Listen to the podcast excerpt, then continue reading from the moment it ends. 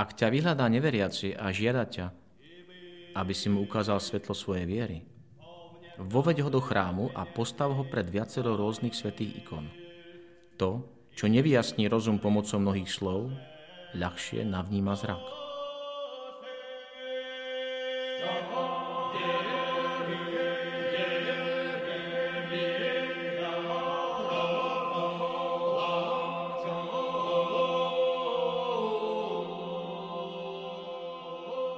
Vítajte pri počúvaní ikonického podcastu. Moje meno je Jozef Matula a v nasledujúcich minútach budem vašim sprievodcom v duchovnom svete ikon. Dnes sa ponoríme do ikony Jaroslavskej Matky Božej.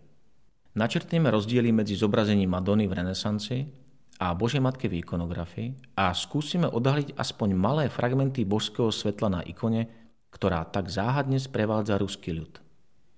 Malé odporúčanie na úvod.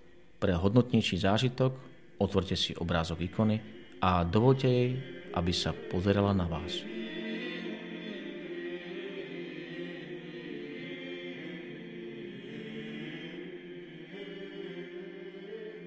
Otec Sergej Bugakov, jeden z najvýznamnejších pravoslavných teológov 20. storočia, opisuje dve stretnutia s Rafaelovou Madonou v Sixtinskej kaplnke. Ešte ako neveriaceho marxistovi, Madonna zanechá silný umelecký, ale aj emocionálny dojem. Druhé stretnutie prebehlo v dobe, keď už bol pravoslavným kňazom. Vidiac Madonu v Sixtinskej kaplnke napísal: "Stiesne zo zrušenia zdvíham oči. Prvý dojem bol, že som sa sem nedostal a predo mňou nie je ona. Prečo to zatajovať a pretvarovať sa? Neuzrel som Božiu Matku. Je tu krása, len podivuhodná ľudská krása so svojou náboženskou dvojzmyselnosťou, avšak bez blahodati milosti Božej. Modliť sa pred týmto obrazom?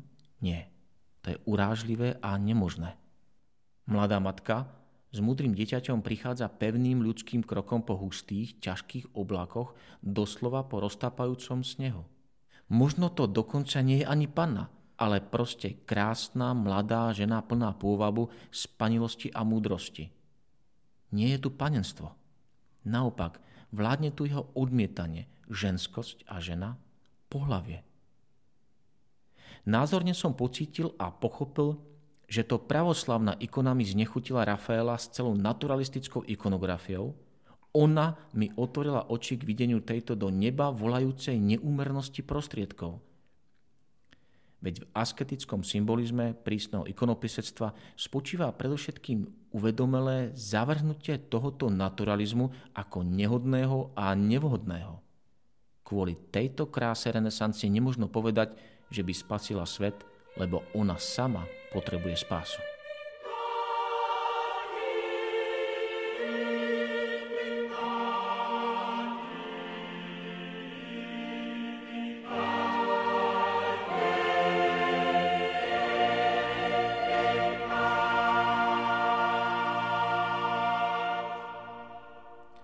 Bulgakov používa tvrdé slova na obhájenie ikony pred renesančnou maľbou. Čiastočne mu dáva za pravdu aj bývalý český kardinál Tomáš Špidlik. Rafaelová Madonna del Granducco pre ňo predstavuje krásnu ženu a čarovné dieťa. Uznáva, že umelec dokáže jemne vyjadriť ich vzájomnú lásku, ich ľudské vzťahy. Ale hovorí nám niečo o tom, že tá žena je Matka Božia a že jej dieťa je božské? V druhej epizóde nášho podcastu sme spomínali, že z pôvodných vyobrazení Božej Matky vychádzajú tri ďalšie základné vyobrazenia Panny, ktoré nazývame Hodegétria, v preklade z gréčtiny znamená sprevádzačka, respektíve tá, ktorá ukazuje cestu, Eleuza, nežná, prejavujúca súcit, a Oranta, orodovnička. Naša dnešná ikona je Eleuza a pochádza z prelomu 16. a 17. storočia. Je napísaná technikou vaječné tempery na Levkase sádrovom podklade. Vyhrajte si najbližšiu chvíľku na jej tichú kontempláciu.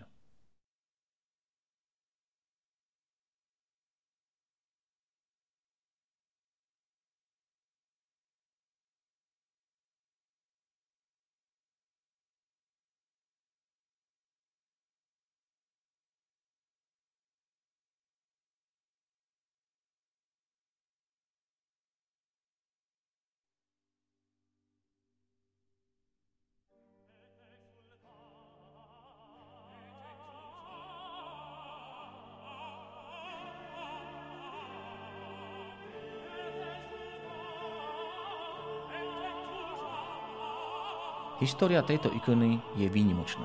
Pôvodnú ikonu priniesli do Jaroslavľu v 13. storočí kniežatá Vasilij a Konštantín. Bolo to v čase, keď Rusko zmietali mongolsko-tatárske nájazdy, pustošiace krajinu i ľudí. Svätá Rus bola značne oslabená aj osobnými spormi medzi kniežatami a takmer bezbraná voči nepriateľovi. Kniežatá Vasilij a Konštantín sa však nezapájali do sporov a boli príkladom bratskej lásky. Ich jednota sa stala impulzom pre ostatné ruské kniežatá a mocná ochrana pre Svätej Bohorodičky bola zárukou nového nasmerovania Svätej Rusy. Počas poľského plienenia sa stal Jaroslav dočasne hlavným mestom Ruska a ikona hlavnou modlitebnou ikonou. S ikonou sa spája aj začiatok vlády Romanovcov. Keď sa v roku 1613 ujal vlády Michail Fiodorovič Romanov, prijal cisársky venec práve pred touto ikonou. Ikona sa tešila veľkej úcte, o čom svedčia aj mnohé varianty. Originál ikony sa nachádza v Trojicko-Sergejevskej lavre, jedna kópia z polovice 14. storočia je v Tretiakovskej galérii a druhá v chráme Spasiteľa v meste Jaroslavli. Charakteristickou črtou ikony je póza mládenca po ľavej strane Bohorodičky, nežne sa pritiskajúceho lícom k jej lícu. Obraz bolestnej matky bol v úcte kresťanských matiek vždy obľúbený. Rozsudok proti Eve sa týka toho, že bude v bolesti rodiť deti. Zdá sa, že bolesť je neoddeliteľnou súčasťou celého života matky, života plného pretúch a jasnozrivosti, ťaživého vedomia, že musí niesť váhu osudu detí. Matka lásky plne objíma krehké telo Ježiša k svojej hrudi. Okraj maforionu má prehodený cez ľavú ruku a tak chráni a zakrýva svoje dieťa. Nezmerateľný smútok v široko otvorených očiach vyjadruje túžbu ochrániť mládenca od nebezpečia a predĺžiť čas jeho bezstarostného detstva. Matka pozná predzvesť smrti jej syna na kríži a plne prežíva túto bolesť.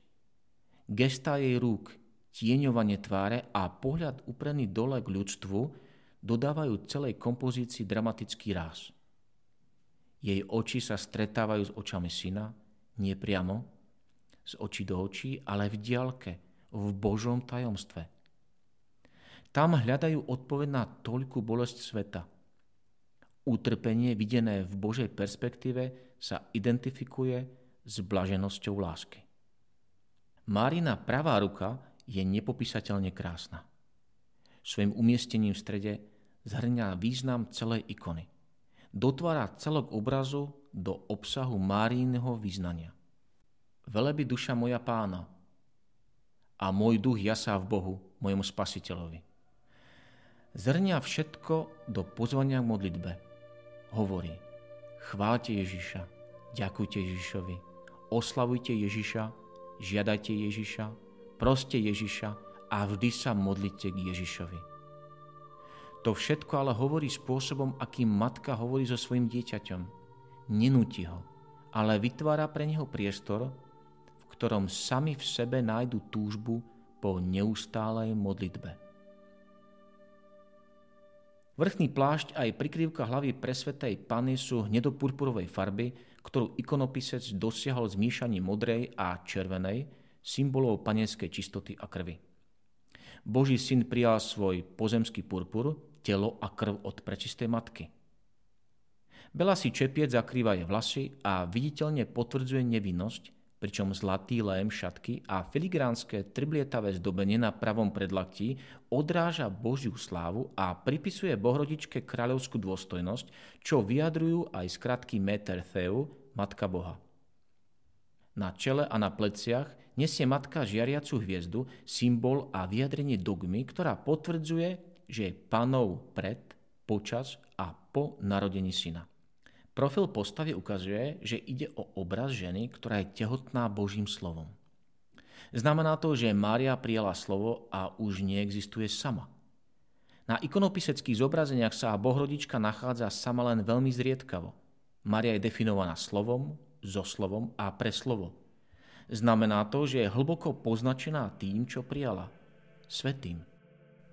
Vo svetle týchto detailov zažívame dojemnú skúsenosť, že všetko má svoj hlboký význam v dieťatku.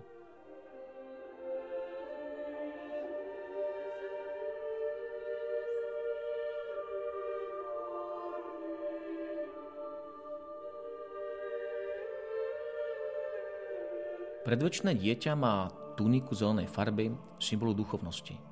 Okolo pása má zlatú stuhu, symbol poslušnosti voči otcovi a symbol moci, ktorú má od otca. Vrchný zlatožlutý odev má zosunutý k bedrám. Pravou rukou hladí matkinu tvár a ľavou sa pridržia jej šatky. Nežne sa pritíska vo svojej bezbranosti, ale pohľadom upreným ponad dňu k otcovi ju upokojuje v istote otcovej bezhraničnej lásky a zvrchovanej moci nad svetom. Je pekné, že na tejto ikone je Kristus znázornený, ako svojou rukou nežne hladí Pannu.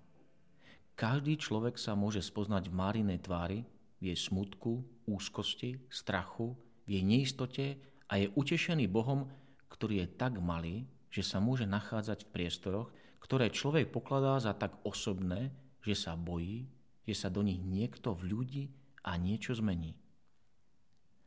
Znamená to, že tento Boh, ktorý je stále hosťom, dieťaťom, ak ho raz príjmeme, stane sa parakletos, nositeľom útechy. Všetci sa môžeme spoznať v tomto zobrazení, lebo každý na zemi prežíva nejaký večer, keď je smutný, chvíľu, keď plače. Preto sa tvár matky nesmie podobať na nejakú inú ženskú tvár na zemi, lebo si ju nesmieme zmyliť so žiadnou inou tvárou, ale zároveň musí byť univerzálnou tvárou, lebo všetci sme povolaní, aby sme sa stali Božími matkami. V tejto tvári musí nájsť výraz celé ľudstvo, aby sme všetci mohli cítiť, že Kristova ruka sa k nám približuje, aby nás pohľadila, aby v nás vzbudila odpoveď na smútok, ktorý nás tiesni. Bohatosť, ktorú nám odovzdáva ikona, je spojená s vyhlásením dogmy o vtelení vo svojej plnosti. Vtelenie a utrpenie sú jedinou skutočnosťou Božej lásky. Nielenže Ježiš všetko dáva, ale taktiež všetko prijíma. Nielen hovorí všetko, čo počul, ale taktiež počuje všetko, čo je mu povedané.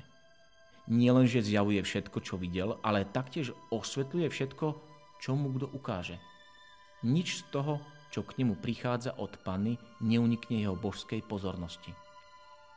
Všetko, čo mu ona ukazuje, je prijaté a pochopené. A tak sa svätá Panna stáva hovorkyňou ľudstva, matkou, ktorá sa prihovára za svoje deti, nech sú ich bolesti akékoľvek.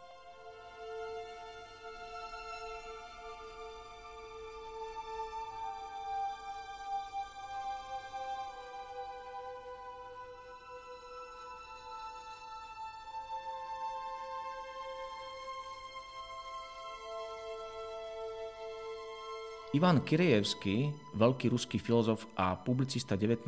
storočia, píše: Ocitol som sa jedného dňa v chráme, hľadiac na zázračný obraz Matky Božej. Popritom som uvažoval o viere prostých ľudí, dobrého ľudu, ktorý sa tu okolo mňa modlil. Ženy a chorí starci pokľakávali, prežehnávali sa a hlboko sa klaňali. Ja som tiež s veľkou vierou pozeral na sveté črty tváre a po chvíli sa mi zjavilo tajomstvo zázračnej moci.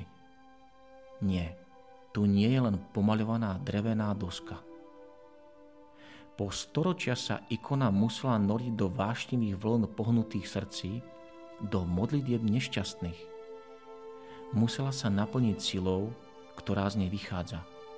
Stala sa živým orgánom, miestom stretnutia stvoriteľa s ľuďmi. Padol som na kolená a začal sa horlivo modliť.